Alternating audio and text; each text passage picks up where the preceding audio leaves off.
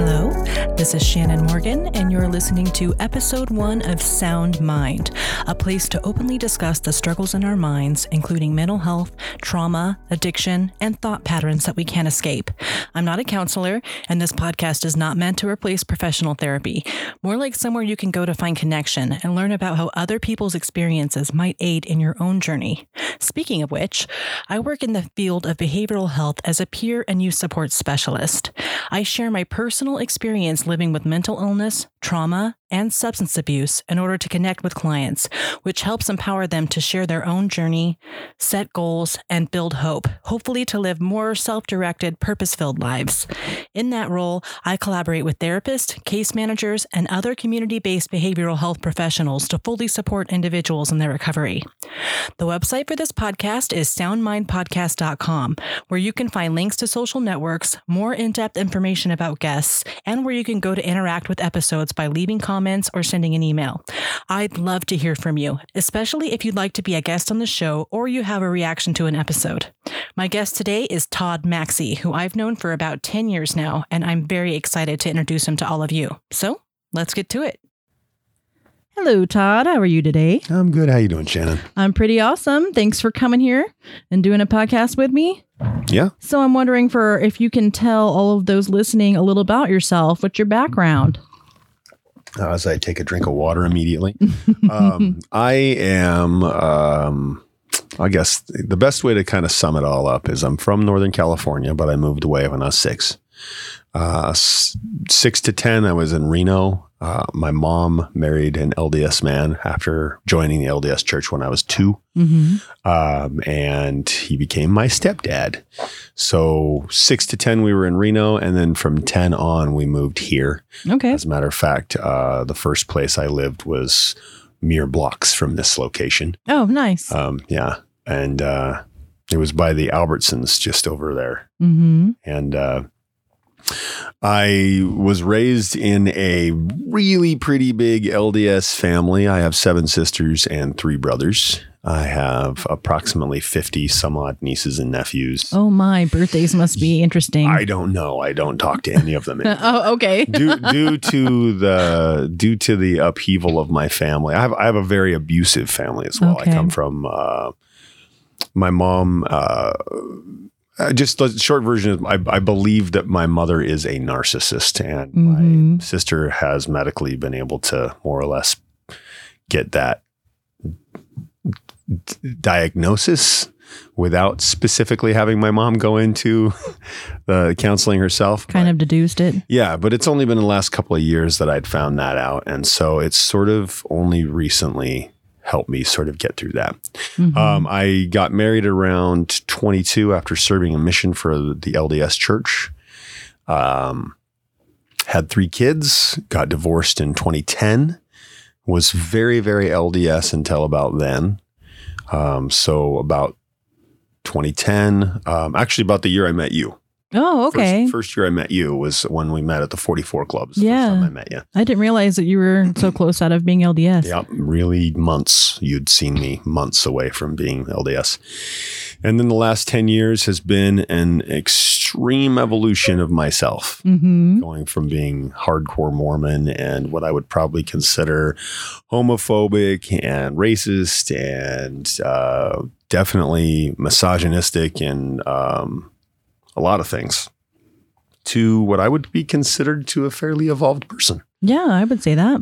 Um, I try to make sure that I am aware of my surroundings and the people in this world, and um, yeah, I just advocate for the for the human being. I guess. Well, you're always very concerned for the other person. You know, I remember uh, a memory at the 44 Club recently.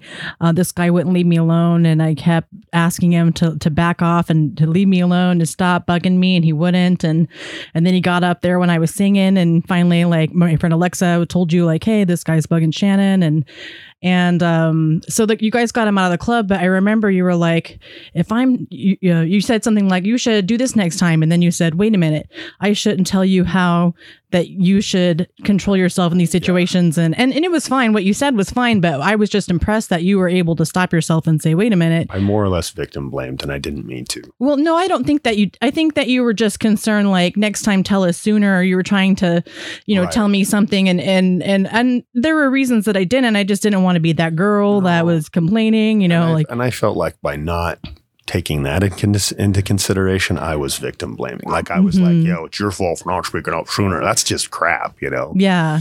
And so I, I thank you. I'm, I'm really grateful that you see it that way. I, I see it like I could have not gone there in the first place. It was just Um, impressive to see your thought process, though. You don't often have an opportunity to see someone thinking out loud about their trying to anti misogynize themselves, if that's a word.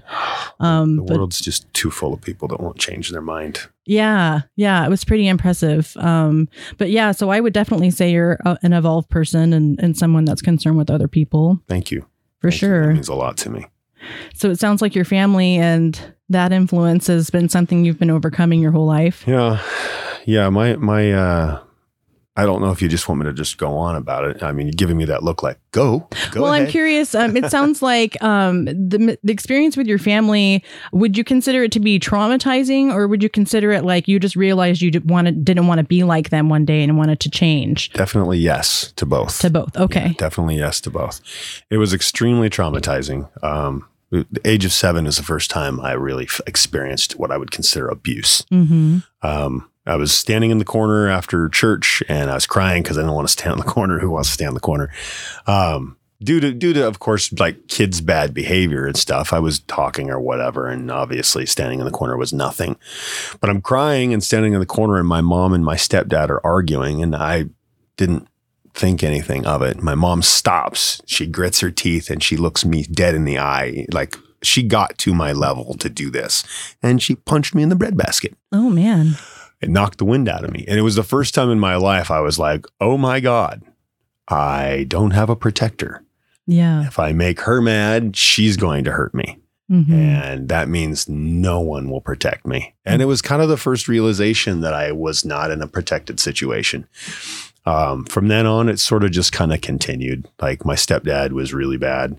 Uh, I was a bedwetter. And if you know Mhm. anything about bedwetters, it's typically a psychological response to not feeling safe. Yeah. Um, and my dad thought it was me being lazy. I wouldn't get up and get out of bed to go pee. Are you kidding me? No. Really? And so I want to pee all over myself. Good job, buddy. Right. That's, that's a brilliant thought. That's exactly how it works. Yep. I totally just wanted to piss on myself because fuck you. Who doesn't? Yeah, right. It's going to totally teach you a lesson if I smell like urine at school today. Mm-hmm. Um, and so, you know, not having a dad that was uh, any kind of compassionate. In fact, uh, it was a couple years back that I went and confronted my fam, my parents, about what I felt like was a pretty terrible childhood. And I, I turned to my dad and I said, "Have you ever tried to just put yourself in another person's shoes to try to see from their point of view?" And he looked at me like I had just smacked him in the face with a baseball bat. And he goes, "Why would I ever need to do that?" Oh wow. Why would I ever need to do that? And he looked at me like as perplexed as I could possibly ever imagine. And I just went, Oh, oh, that's why. You have You're no empathy. such an absolute ass because Yeah. you just have no empathy. You cannot see another point of view other than yours. And at that point, it made me realize my family is so toxic. I just can't. I can't at all. And I stopped talking to them. I've unfriended almost every single one of them. I have, I have one sister who is after her mental health that I do talk to. Mm-hmm. Um, but the other ones, I have another sibling who will reach out for holidays and say happy Father's Day, happy birthday, whatever. But she she wasn't really part of the toxicity, so I don't really, you know, give her a lot of crap. I just don't really talk to many of them because they're we're all toxic. Yeah. We're we were we were all toxic. We all just didn't know the lines between, oh my God, I didn't mean to break your heart and hurt you. Come here, let me make it better. It was always, oh yeah, you go straight to hell, buddy. I don't care about your feelings. And it was even like a defense of the bad stuff that they would do. You know, they would do something terrible and then they would back it up with more terrible Mm. and it, it's never a way to grow. I went I went to a family function I want to say it was around 2012, 2013. It was after my divorce. I got a lot of I told you so's about my divorce, which is really the best thing you can It is really. Definitely give me some I told you so's when I'm getting a divorce. Love it. Because I want to. I don't feel bad enough. No, no. I was already going through a divorce. Tell me that you saw it coming. That was the best because that makes me feel like things are going to be okay. I had some of those, and there were some very frank conversations about that. oh my was- God. People just have no filter. No.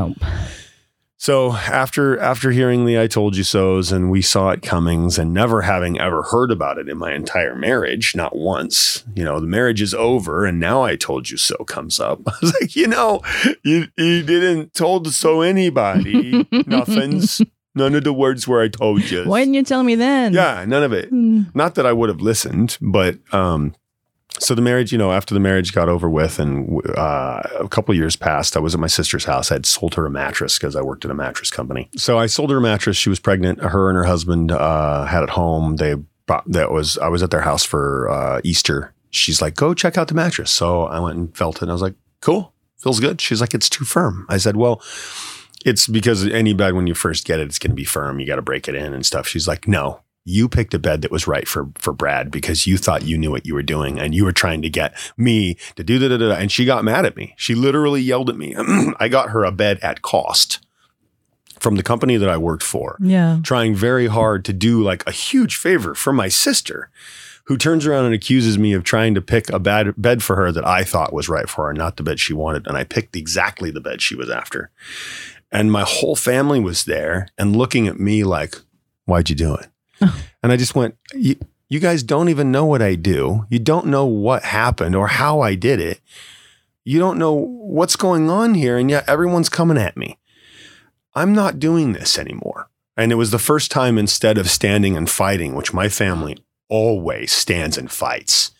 You stand, you scream, you punch if you have to, you do everything you can, you win that fight.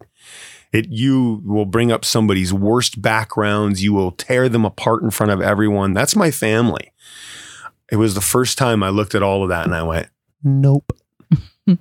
I'm leaving." And I literally left that event having my family yell coward as I left because I wouldn't stay and fight a fight that I didn't need to fight. I knew what I had done. I knew where I had been. It was the first step in me seeing the toxicity of my family and going, no more. Yeah. I'm not doing this anymore. the next step in that evolution happened when I was dating a person who was a yeller. I'm a yeller. And I was dating a yeller. And at the time, I still had been yelling at my kids. I was never physical. I was never ever like, I wasn't belittling, but when you yell, you show that you're trying to dominate. And I mm, didn't think Yeah. about it that way. I just thought, I'm not abusing, so I can still yell. And it's not right. Yelling is still a dominating thing over people. Well, I'm in a relationship with someone who is a yeller. And uh, we're in the middle of this fight, argument, whatever it was. And I looked down at something. I was, I don't know why. I was looking into, into the bathroom in the room we were at. And I all of a sudden realized I don't have to. I can't tell you, as a 35 year old at the time man, how surprising it was for me to go, I don't have to do this. Because all of my life, that was the only option. It was always fight. That's what you knew. That's all I ever knew. And so to tell myself, not only do I not have to fight this fight, but I don't even have to get mad. Even if I'm mad, I don't have to get mad. And it was the first realization that I had complete control over my anger. Mm-hmm. I had never been in that place because in my mind, it was control the anger when the anger gets there. Right. Instead, this was don't even get angry. You don't even have to. You have control over that moment. That moment is a choice. And you can either flip that switch and go crazy, or you can flip that switch and go, okay. Are you talking about like processing the the emotion of anger and figuring out what's un- underneath it and dealing with what that is instead of getting acting out? Yeah. Okay. So the initial, so I, and maybe it's just for me. I have to be mm-hmm. very careful when saying this. Again, I don't want to ever make it sound like it's easy. Everyone can do it because I don't know everyone's plight. I know for me, ego has almost a flavor. Mhm. It's when my ego is coming and I know I'm I'm defending ego, I immediately go, "Oh, damn it. Ego." Because ego's hard to fight against. You Mhm. always want to be like, "I'm in the right. I've defended this position my whole life. There's no way I could be right." Well, ego has a flavor. And when you feel ego coming, you have a choice to lean into ego or go, all right, ego, buddy, you're here. So if you're here, there might be something I have to look at. right. Maybe I'm still right. Maybe my point of view is still correct. But ego has to step aside so that I can go ahead and have a look at all of the nuances. Yeah. If I don't have a look at those nuances, ego's just an idiot standing his ground. yeah. And that's the thing I had to come to a realization. But might, might be the best way I've ever articulated it, to be honest with you. Good. Thanks for Um, saving it for the yeah, podcast. right? Um, but but finally being able to realize that ego was an enemy in most cases for me was the thing that's allowed me to do the thing that you say, uh, the Mhm. evolution, the changes, and it's every time now. Um, th- when I don't see it, when I finally do eventually see the thing, I go, ah, that's what it was. I freaking forgot. I didn't realize that. Okay, here we go. Back another direction. Happened to me at the 44 when I was talking to you hmm when I had that conversation, I had never had to have that conversation with anyone. So when it came out, it was me going, I can't say those words. That's not correct. And and here I am just happy the guy is gone, not even thinking about what you just said. no, I mean, you did think about what I just said. That's why it came out. But like that guy was creepy and he was not trying to be creepy. I see part of the reason it took me so long is I he had told me his story hmm and it was sad. He had told me a sad story about stuff that had happened to him recently, and I was trying my hardest to just give him that benefit of the doubt. Well, sad story doesn't give you the right to be a dick. I was doing the same thing, but then he like started touching my face and like petting my Oh. hair and just doing things that aren't normal that oh. like normal guys don't do when they're Yeah. talking to you. And I mean, Oof. kept saying like, "Come home to my house, you and your friend, and let's get freaky." And I'm like, "I'm not interested in that. I don't want that. No, no, no." Like im- im- repetitively kept telling him no, and he just wasn't getting it till it was when he started touching me that I was like, "Hell no, this is Yeah. it. Like, no more. Yeah. I can't handle this." Crossed that line too far. Yeah, I was worried that he would follow us out to our car and like murder us. And Like, that's part of the reason why we 86'd him that night. Yeah. We, we not only we not only told him that he wasn't, you know, he was cut off, but he needed to go. He had to Yeah. get his Uber and get out.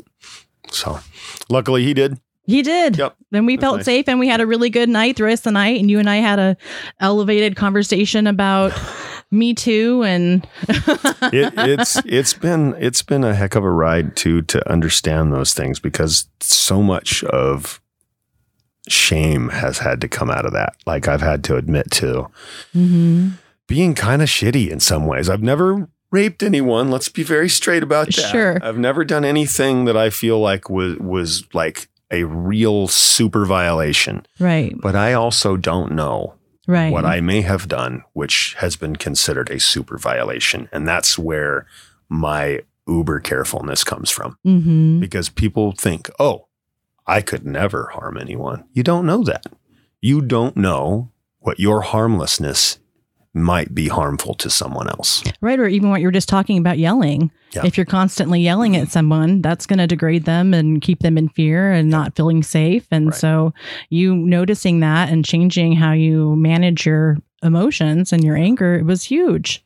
I, I realize that I can be completely enraged and be completely calm, which is Mhm. more scary for most people. they, they- they don't realize they don't realize what loud Todd sounds like, and I never let anyone hear that anymore. I get really pointed and articulate. oh yeah, And just like quiet, I get Mhm. quieter. I think that comes from having kids. I, I Mhm. wasn't a yeller. Well, I was a yeller for a while, and then I'm like, this isn't working. So I got quieter and But- quieter and but, quieter. but that that this isn't working isn't something that I even had the uh, opportunity for because I was raised with screaming and yelling. Uh, yeah, I was raised with a lot of that too. Okay. Um, okay. so, but you know, it, it's the it's a generational thing too, because Yeah. you know our parents' generation was raised by their spanking Oh and, gosh, screaming yeah. and all of that, so it gets passed down.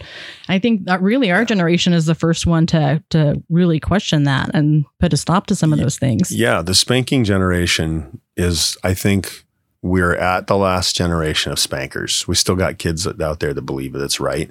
hmm Um, you know, us being in our 40s, 30s, late 30s, uh, uh, mid mid 30s, whatever you want to call. Uh, I just turned 40. I'm, yeah, bar- I'm barely 40. barely a 40 year old. I'm not 34 at all. Oh, 43, 43. Oh. But anyway, just uh, I've seen a lot of young ones that still believe, you know, spanking still didn't hurt me. And I was like, yeah, but did you like it? We're like, no, but that's the point. I was like, no, it's not. You could, did you remember having the conversation with your parent before they hit you?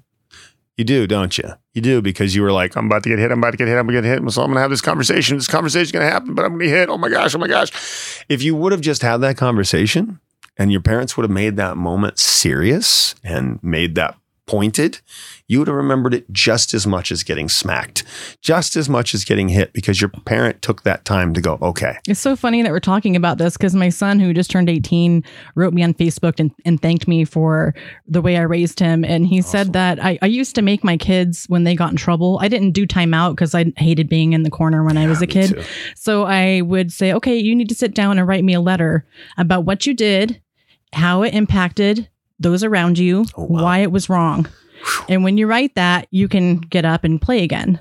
Oh my goodness. And so they did that every time they got in trouble. Oh my goodness. And it made them think through their actions. And it That's made it made them yeah, showed me that they know what they did wrong and then they learn from it.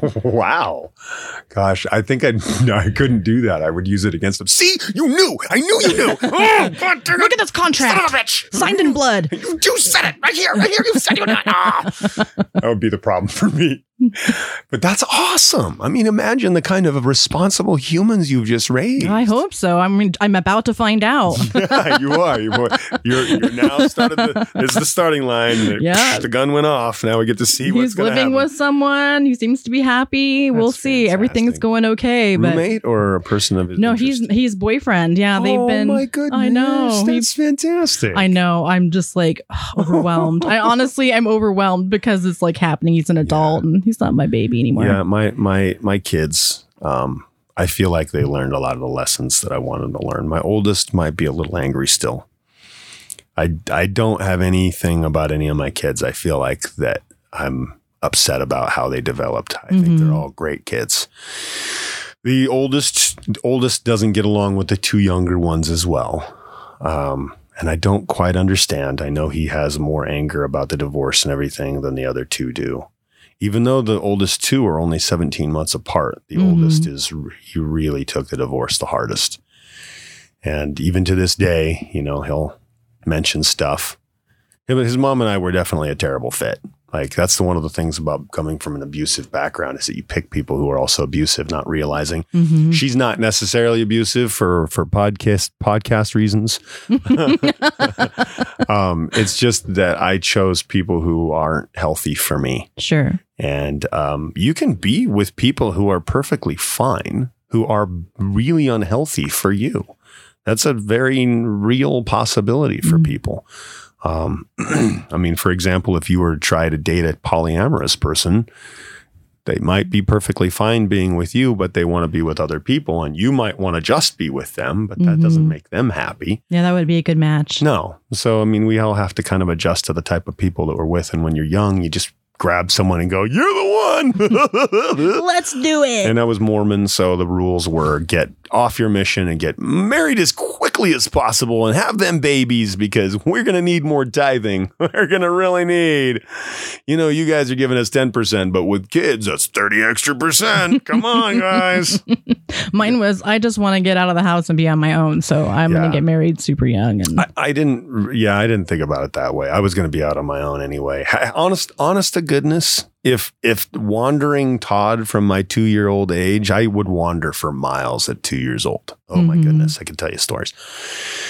Um, if wandering Todd had really thought through the marriage thing, he'd have been like, "Nah, this isn't for me. nah, we're just gonna drive places anywhere we want and you know survive because i'm i'm that type of person had i if i didn't have kids you definitely would never have known me hmm i would not have lived in idaho for more than a short amount of time Oh, me I, I would have been everywhere but that's the the trap of what i think the disney the disney uh, american dream tries to do to you hmm teaches you that the only way to be happy is to find your prince or princess. Princess. That's have right. your little like- prince children and princess children, and then be very, very happily ever after, because that's all that will happen after that. and you never fight. You'll there's never fight. talking animals. All the children will come and play with the birds. And they will come in there and the, fingers and they never poop. Nobody poops. nobody farts ever either. farts or poops. That's There's never messes. We're not even supposed to talk about that. It's Uh, unsaid. That's right. That's right. we have the butler to put I have to edit all up. this out. Thanks, Todd. No, no, don't edit any of that out. That's fantastic. oh, it's funny though. So, uh, moving from family and childhood, um, well, no, well, well, this will be a layer. Um, tell me, you have a diagnosis of ADD, Yeah. um, and you were diagnosed, I think, at seven. Is that what you said Yeah, seven years old. Uh, seven was really kind of a weird big year for me. I, I was in opera. I learned that I could start doing accents and impressions, which Mm-hmm. I now, thanks to all these movements, I can't do half of. Mm. Um, that's okay. That's all right. I can I can still do the ones I can do. That's good. Um, and then uh, it was the year I was diagnosed with ADHD, and uh, I remember the, the diagnosis vividly. I remember being told I was hyperactive with uh, attention deficit disorder. Did you understand what it meant? Um, not really. It's just was oh, this is why I'm chatty or daydreamy or whatever Mm-hmm. you know uh, my mom got divorced when i was two and i think that really impacted me because i she says my step my, my my real father and i were close Mm-hmm. um, but as soon as he just left it was just poof he was gone and uh, that's my dad anyway you know Mhm. like he just he, he's guys like oh no no not necessary for me to be here okay bye um and so I don't know exactly how it happened, but I know ADHD is typically a trauma response. Really? I hadn't read that. It's, well, I mean, it, it's it's often a trauma response. It can also be a chemical response. There's a lot of different ways that it can manifest. I believe Mhm. mine was a trauma response. Yeah. I don't know for sure, and I can't. I don't have any f- medical proof to back that up. But my mom says that when my father left, when my mom and my dad divorced, and she divorced him, rightly so, with some abuse stuff going on there, um, that I just cried for months. Just cried, cried, and cried, and cried, and cried, and that that can't be healthy. Yeah. You know, it can't be a safe thing for a child to just cry. Um, and so, not knowing what to do, she didn't take me to counseling. She didn't take me to do anything to figure it out. She just let me just cry it out. I had no idea what what's bouncing around in there. So by the age of seven, and they can't get me to focus in school, they decide to put me on drugs, and I hated it so much Mm-hmm. Being on Ritalin to me was comparable to just being put in prison. Mhm. I couldn't be who I am. I never felt like I was me. It was like being trapped inside of myself. Did you try um, at all as an adult ADHD drugs or just as a child? I've I've tried them um, as an adult as well. As- Okay. As, I got older, they tried different stuff. They tried to do like different types of drugs and things like that. None of them really. Helped They'd always, they'd always try to go back to Ritalin. mm-hmm. because Ritalin was the one that was typically the most effective. Adderall, to me, so far has been the closest to something that's less destructive. The problem with Adderall is you have to force yourself to eat. You have to really pay real close attention to your nutrient intake because with Adderall, you don't want to eat at all. Well, it, it, it wears down that that effect. I mean, because I I take methylphenidate, which is the same thing. Yeah. Um, and at first, yeah, you definitely want to eat less, but after a while of taking it, it's not as strong, and then it's just kind of running in the background. But when you first start taking it, it is like a, a huge like whoa on your system. It's a Yeah. tidal wave of difference. Yeah.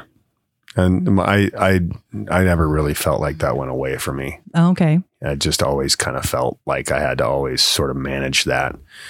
I I'm I'm a big advocate of multivitamins, of vit- not not multivitamin, not you know, but taking all kinds of different vitamins. Mm-hmm. I guess that still counts as multivitamins. I always pictured that one horse pill. I say multivitamins, like one big horse pill. You're like, that's all. It's not an effective way to take it. Um, but I'm, a, I'm gonna, I, I believe like magnesium is necessary if you're going to take any of those metals because it makes up for stuff that our body burns in order to give us a lot of the things that we're getting out of it. Of course, the Mhm. medication itself has all that stuff in it, but we burn a lot of stuff while on it. So it's important for us to get that, that Yeah. make up for for those nutrients and stuff. That was the part that I think I've had the hardest time with my whole life is nutrients for me. I'm I'm real thin. I've always been real thin. So nutrients for me is like a balancing act that's always like right on the needle's edge. Mm-hmm. I either have enough food and I'm fine, or I don't have enough food and I'm a little hypoglycemic, Mhm. and I um, I don't have a fat store really. And not that that I do it on purpose; it's just a genetic thing for me. Sure. And so ADHD, you know, if I forget to eat for several hours because I'm just not paying attention, I'm starving all of a sudden. Mm-hmm. Don't realize why, and I'm cranky. And if I was on like ADHD meds, I'd immediately be a rage monster Yeah. and I just I can't I won't play with that fire anymore. Yeah. I don't like anger. Well, it's good that you found a way to to function without the Yeah. medication. Yeah, for me. for me it's um really helpful i've i kind of go away from it and then come back to it Sure. just depending Yeah. but um for me it's really helpful uh just focusing because I, I do peer support so i Mm-hmm. work with people talking about their mental health and Mhm. if i can't focus on what they're saying and i can't be present and i Right. can't be there that's bad so Yeah, i that's thought that's a good re- a big reason that i went back on the med- medication because it helped me focus at work um but yeah I, I i do know other people that are like you that are like no the drugs are make me feel cracked out Yeah. there's like i don't like them and they find a way through nutrition and exercise and other things to to to work out their adhd stuff. Yeah. Um I and you know just just what you're saying it's, it's that's the hard part about not taking medication is you have to learn to compensate yeah. by listening extra and being more more attentive extra. And it doesn't necessarily bother me unless i have to do it excessively throughout a day. You know Mhm. like if i were to try to do this for a full work day i'd need medication or i'd need something else to help me focus. Yeah. Um, I did I did learn that I'm bad enough of a listener that I had to learn how to be a better listener. mm-hmm Um, and that's one of the weird things that ADHD did do for me is it like it gives you superpowers in certain areas. I'm a good listener until I'm a terrible listener. and I'm a really, really good listener right up until then. right and, it's off off a cliff And then it's looking off into space. Well, it's like for me, it'll be exactly like someone will be talking to me, and then they're like, and then my dad died, and I should be focusing because they just said their dad died. That's a big deal. But I'm like, I wonder if I did this today, and da da da da da da, and, then and you- I'm off and on then a you do memory rewind. And yeah, go, and whoop, oh, they, "Oh." and then they're like, and that's why I am the way I am, and I'm like, oh crap, I just missed this whole person's life story. Like, how do I ask them to repeat that? And you, and then everybody has attention problems, Yeah. but when you have attention deficit disorder, it's really hard. I try really hard to. Um, that's the, when I was telling you I have memory recall. I have a really, I have a really interesting memory, due to my choice in green past pastimes. Mhm. I have a little less of a memory now, but my my memory um, does this thing where when I'm listening to a conversation, it will try to record it for me, Mhm. even if I'm not closely paying attention. Um, That's nice. and well, it can be mm-hmm. but it also means that I have to take a second to re replay it before I can do a do the conversational re- response. So Uh-huh. I'll be in the middle of it going, "Oh yeah, she, so when she passed away, that had to be hard." And they're looking at me like, what? Damn, "You're Willis. just coming to this realization right now." I was like, "Well, Yeah. I am because when I one's just played parent it." dies, it is a little hard. Yeah, it's a little It's tough. Tough. but your brain just replayed it, right? Yeah. So I didn't come to that realization when they said it. I came to it Mhm. when my replay happened, and I went, "Oh my god." mm-hmm. oh my god i'm so sorry and they're like you weren't listening no i am that's why i'm responding this way i just didn't at that moment until now when i am listening Does Yeah. that make sense i don't know how to explain it better than I have a disclaimer with everyone, I all of my clients and anyone I get personal with. Like, this is how my brain works. Don't take Smart. offense to these types of behaviors. It's not personal. I am listening. Yeah. I'm trying to listen. It's not that I don't find you interesting. It's just boop. Yep. I just flip out. I like know. it just goes off to some other place. i think that's i think that might be for me i know that i'm not diagnosed with it but i either have cptsd or Mhm. i have gone through cptsd you want to define what that is, folks? um complex uh Post traumatic stress disorder. Yeah, post traumatic stress disorder, and it's more or less um, it's more or less somebody who's never out of war. Mm. They're constantly in war. CPTSD versus PTSD. PTSD is I still respond badly to certain things, but I'm respond I'm I'm recovering ish. No, PTSD doesn't always necessarily recover. I'm not trying to ever say that. But CPTSD, from what I understand, being um, it's more immediate. It's like I'm constantly in war. Um, adrenaline levels are high often. You get into a high adrenaline situations through conversation quite often. Um, things can trigger you that no one else notices that you're being triggered and you don't even really notice it because we trigger so often as a CPTSD person. Um, with what has happened in your past and Yeah. what's happened in my past, um, not so much as recent, but even a fairly recent relationship of mine. I have, um, I have CPTSD.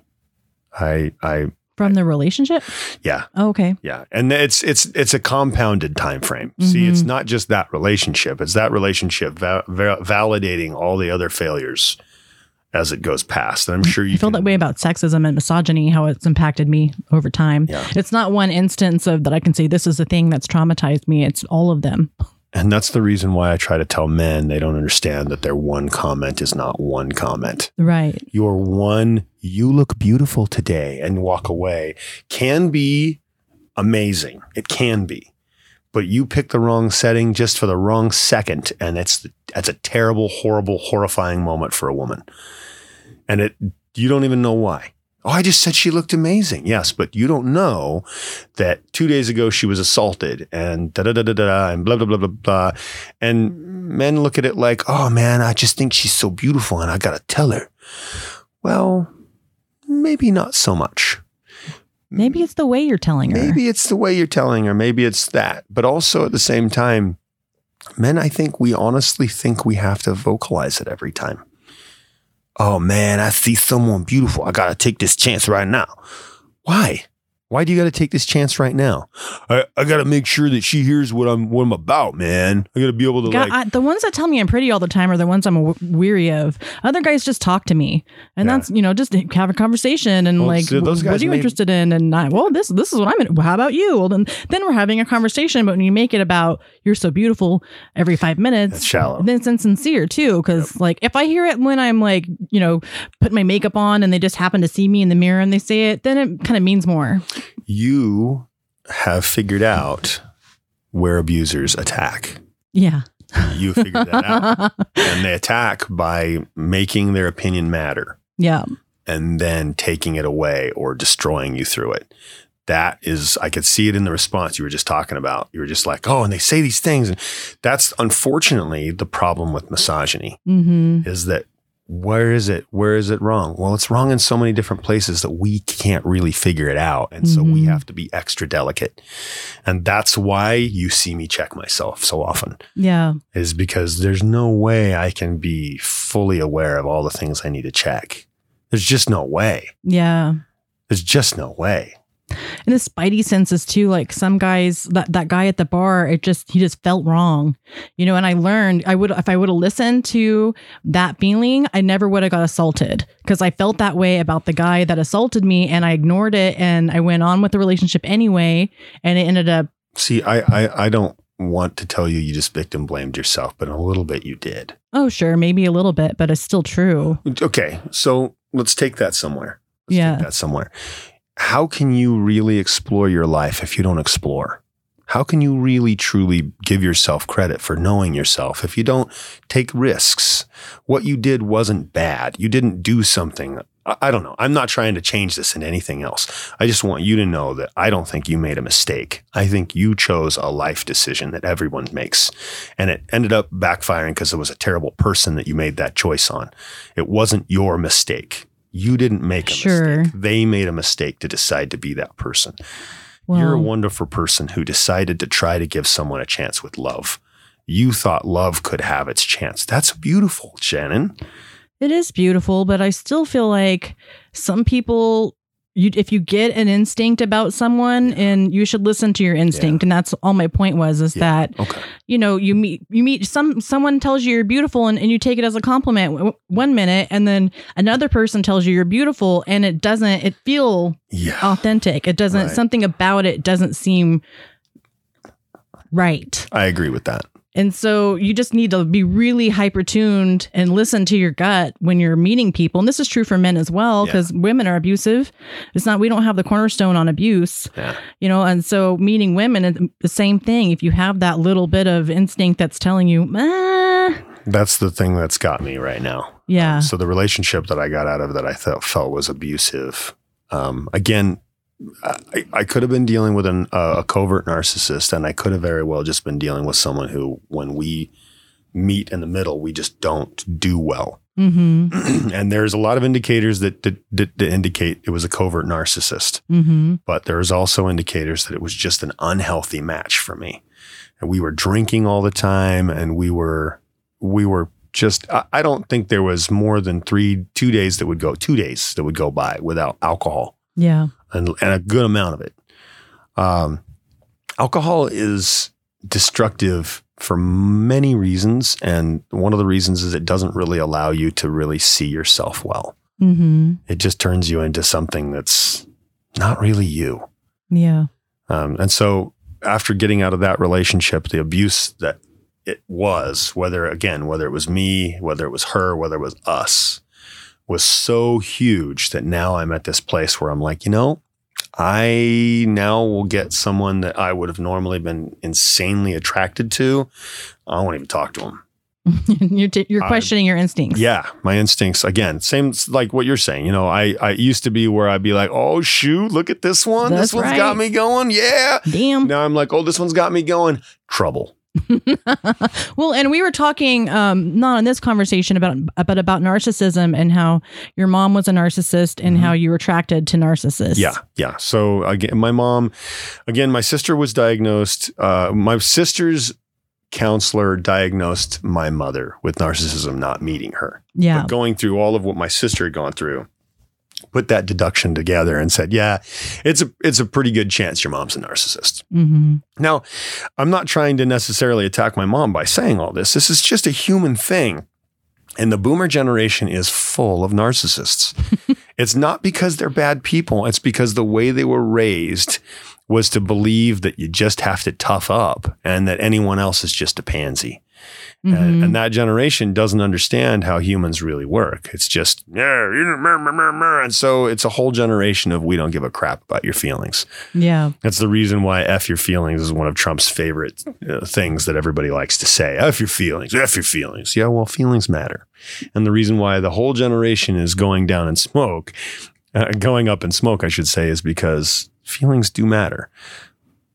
I got to a place where I was so, so much thinking that romance would save me hmm that I kept getting into abusive relationship after abusive relationship after abusive relationship. And it made me realize after my sister told me, mom's a narcissist, I was like, oh my God, that means so and so was, and so and so was, and so and so was, and so and so was. oh my God, so many narcissists. Well, narcissism in women is actually pretty rare. Um, you can find it pretty easy if it's what you're attracted to. Yeah, yeah. If you're that's what your radar is Yep. attuned to. Yep. And that's the funny thing is people think that you're attracted to a narcissist when in reality a narcissist is attracted to you. Narcissists will find their prey. Right. They will find those that believe their lies. hmm They are always a victim or a hero, always one or the other, and they have always got to be validating that point, victim or hero. And they've got an inflated sense of self. Mhm. Very inflated sense of self, and anyone else's invalidation is invalid. Doesn't matter at all. Nobody else's anything matters. They are they'll make rules that don't apply to them. hmm Um, it's just very different dealing with a narcissist. You just don't. That's why they call it gaslighting whenever they do anything, almost because you just you're like, I feel crazy. Yeah, yeah, you're being gaslit. hmm Choosing choosing narcissistic people after having been raised by a narcissist is is is, is an old conversation for a lot of people, but it's new for a lot of people because they don't realize they've been doing it their whole life. Oh yeah, my mom was a narcissist, but I I wouldn't dare. Yeah, well, look at all the people you've dated. Oh my god. Oh my god. Well, mental health reflection in general is rare, even in our generation. I mean, really talking about mental health and being open about it and understanding it. Yeah. And it's not something that's that's why I have this podcast Yeah. because I'm wanting to make these conversations more mainstream, but they're not, No. unfortunately. And that's I, I I have to agree with you. If you don't make it mainstream, people will keep keep doing what the boomers are doing, and that is turning it into a you're broken and there's nothing about you that we can redeem because you're broken. Well, that's not true. Yeah. As a matter of fact, my broken can help fix the future. My broken can help everyone else not be more broken Mm-hmm. and I want to do that. That's uh, that's why I'm more than happy to be a part of this because this matters. Mental health is not being talked about enough in this country, and the fact that most of our friends are on some sort of medication for something of some sort that has to do with mental health, and nobody talks about it Yeah. is pretty sad. Yeah. You know, we all really need some help. We all need to reach out to each other, but we don't feel safe because this is America. Mm-hmm. And in America, you have to be able to do it or you're you're terrible. Well, you're raised by people that told you your feelings don't matter. Right. So Right. talking about feelings is really uncomfortable. Yeah. Well, I, I've actually tried to make it make it comfortable for me. Oh, me too. And for my kids, I asked them all the time how they were feeling. Like Yeah. your feelings are really important, and don't let anybody tell you they're not. Yeah. It was a big, big part of my parenting. Yeah. is empathy. Yeah, I had a, I had I have many of those times with my kids as well. Mm-hmm. Oh my goodness. Yeah. Well, you don't want to pass down the bad stuff. You there's good stuff that I've passed down, many, many good things that I've passed down. Yeah. But then there's other things that are not good, and I've been very careful to evaluate those things and and try to find out how I can change the way I do things to make sure they don't have that as their normal. Yeah.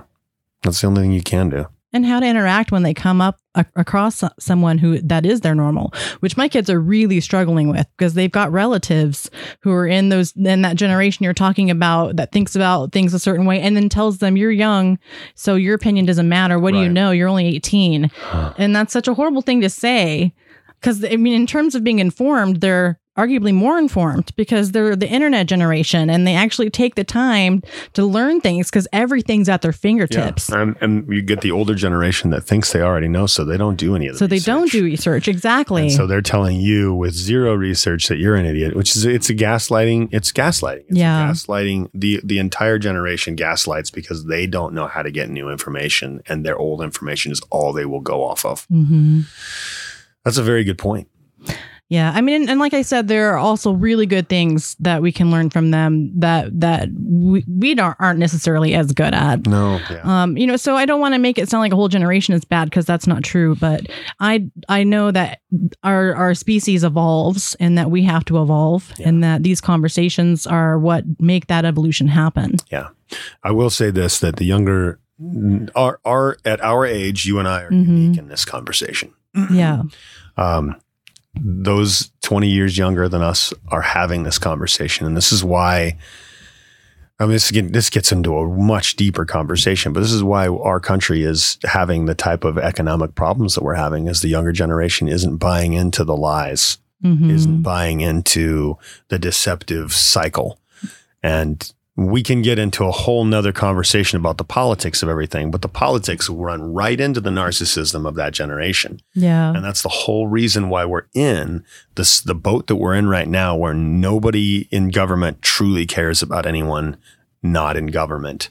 Yeah. The lower the lower people anybody else is lower. And all the people that need help are trash. And all the people that they want to try to make these they they, they don't want to make the right programs to take care of people who need to be taken care of because they don't see them as people. Well, it's interesting. I'm going to have a guest um, on the show, and he is run for office three times Oh in Idaho, Adriel Martinez, and he was just talking about how the only people who get elected are rich people. And you can have, he's a, a veteran. He was deployed twice to Afghanistan and he's an impressive, impressive guy. And he's run three times and can't get elected and can't get a job working for the Democratic Party party can't. I mean, if there's just, it, I look at him and I'm like, why do they not find a place for him at the table? Because he's clearly smart. He's clearly got experience. Yeah. It's the abuse of the system. They don't Yeah. they don't want to let anyone in um, that's that that makes the system looks like it hasn't been working. hmm That's the other reason why they don't want to change the two party system. I'm I'm as left wing as you get. I'm as far left as as it gets, but I don't believe Demo- the Democrats are doing it right.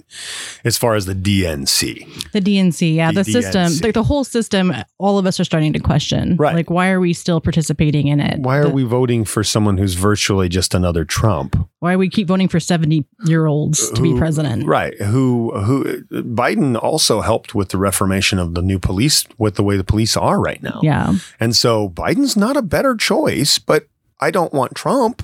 See, that's a whole other that's a whole other conversation. Yeah. But the the the but the mental health um, aspects of politics would be really interesting to get into. Because that's the whole thing it boils down to. is This whole country is in a mental health crisis that we're not willing to talk about. Yeah. The entire country is mentally breaking down. We all have PTSD.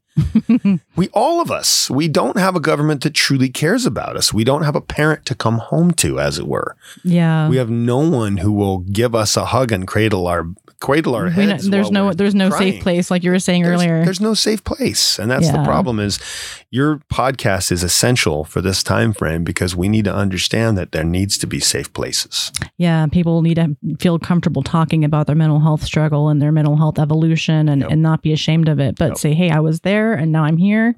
This is how I did it. Or even I am there now, Right. And I need help. It doesn't I'm matter. going if- through it. if you're it's uh, that's the hard part too is i know I, i've avoided people who have been too heavy for me in the past and sometimes i still will if it's too heavy i can't carry it i won't necessarily try to i won't necessarily tell them and i should that right now i can't carry what you have to what you have to bring and i Mhm. really need to you know carry what i have but we're at this place where it's just so scary to even bring that up because will i lose all my friends Will Yeah. everybody run away from me because I have mental Ill- illness issues? Well, I think so many people are having them now that I think they're going to start being a little more understanding. I'm saying. I think so too. I think so too. Well, that seems like a good place to wrap it up. Do you have any final thoughts or anything you want people to take away from this interview? I I just really um I just really am grateful for what you're doing here. I'm really grateful for, for the opportunity to voice it. I'm sure I didn't tie up a lot of loose ends. I do that some sometimes, unfortunately. um, but I personally believe that anybody who has the desire can grow from their mental health issues, things that have hurt them in the past. I don't want to say issues like you're broken because you're human. We're humans. The reason why we break is because we haven't been treated with the delicacy that we deserve. And we all deserve love. We all deserve to be treated kindly. So, this kind of a podcast is solidarity for those people who deserve that. Amen, brother. Grateful for it. Thank you. Thank you, Todd.